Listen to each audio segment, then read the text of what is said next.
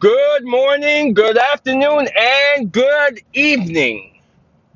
Welcome to another great episode of Trainer on the Road. My name is Cliff Moy, and today's episode is about death.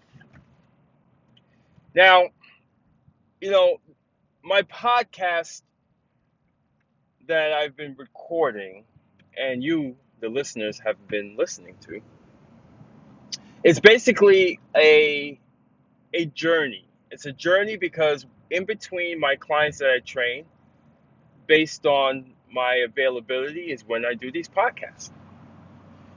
Now, majority of these podcasts was because there was one particular client who I mentioned in previous podcast that uh, was maybe about a good 40 minutes away from where I'm stationed to train my clients. And um, today, this morning, he passed away. He passed away. He was 89 years old. Um, very, very interesting gentleman. But I decided to dedicate this podcast to him because I've learned so much about death being in the presence of life. So we mourn people who have died, but the person who transitioned are the ones who are celebrating. We mourn based on our human genetics, our makeup, our gift. Our gift is the gift to imagine. We're the only species on this planet who has this gift. And this gift to imagine always could bring us back to remember and reminisce the things that made us happy. So, originally, when I started training this gentleman,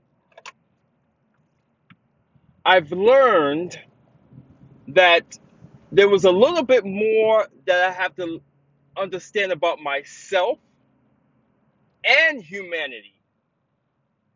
I've had people die on me. I was a former paramedic. I was a part of that whole 9 11 situation as well. And I had a client that died, um, I would say 2014, possibly, or 13. So I, I have an idea about death. And, you know, there's a, there's a, there's a cloud of what people may think death is.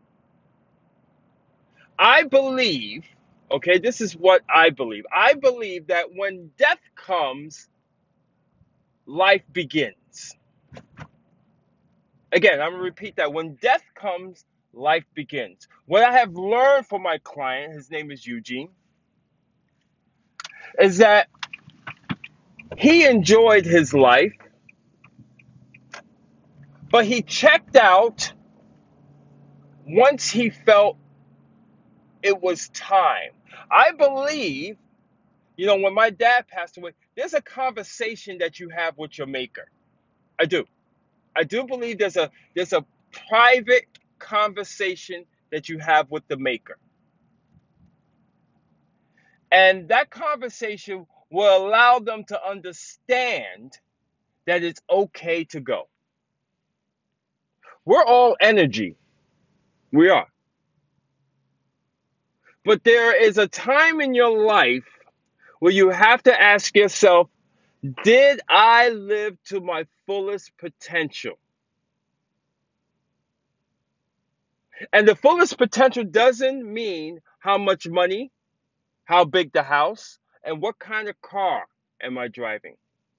Am I giving energy back into the universe, into the world, into the people, to the cellular level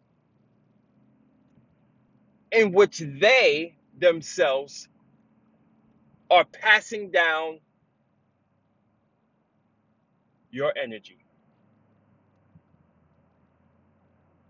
It took me a long time to understand this. You know, going to Catholic school, you know, being there, you know, when when it comes to doing the altar boy stuff, and you see the casket, and you see the you see the whole the whole shebang, and at times it seems very dark. And the reason why you know the people wearing black because it's the dark, it represents that this person is transitioned. But at the same time, this is a time to celebrate. You have witnessed a person who's transitioned. Now you have to celebrate your life to continue the journey, to experience what they possibly experienced or may have not experienced because remember, your experience is your paved road that has already been blueprinted for you to travel. So, am I upset? No, I'm not. I'm happy because I had an experience with Eugene that only him and I could understand the conversations. Only him and I understand that there's more to life than just existing. So, for those who are listening, for you, the listener, really start to ask yourself Am I truly doing what I want to do? Truly. If there's a passion that you want to pursue, are you doing it? And if you're not, the question is why? The question is why haven't you done it? Oh, it's because of work, it's because of money, it's because of this, it's because of that.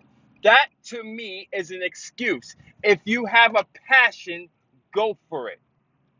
If you have a drive, go for it. Well, it's not as easy as it sounds, Cliff. You're right, it's not. But take baby steps for your passion. If you like to sing, start at a karaoke place. Get a karaoke machine. If you like to write, get a blank journal. Start blogging.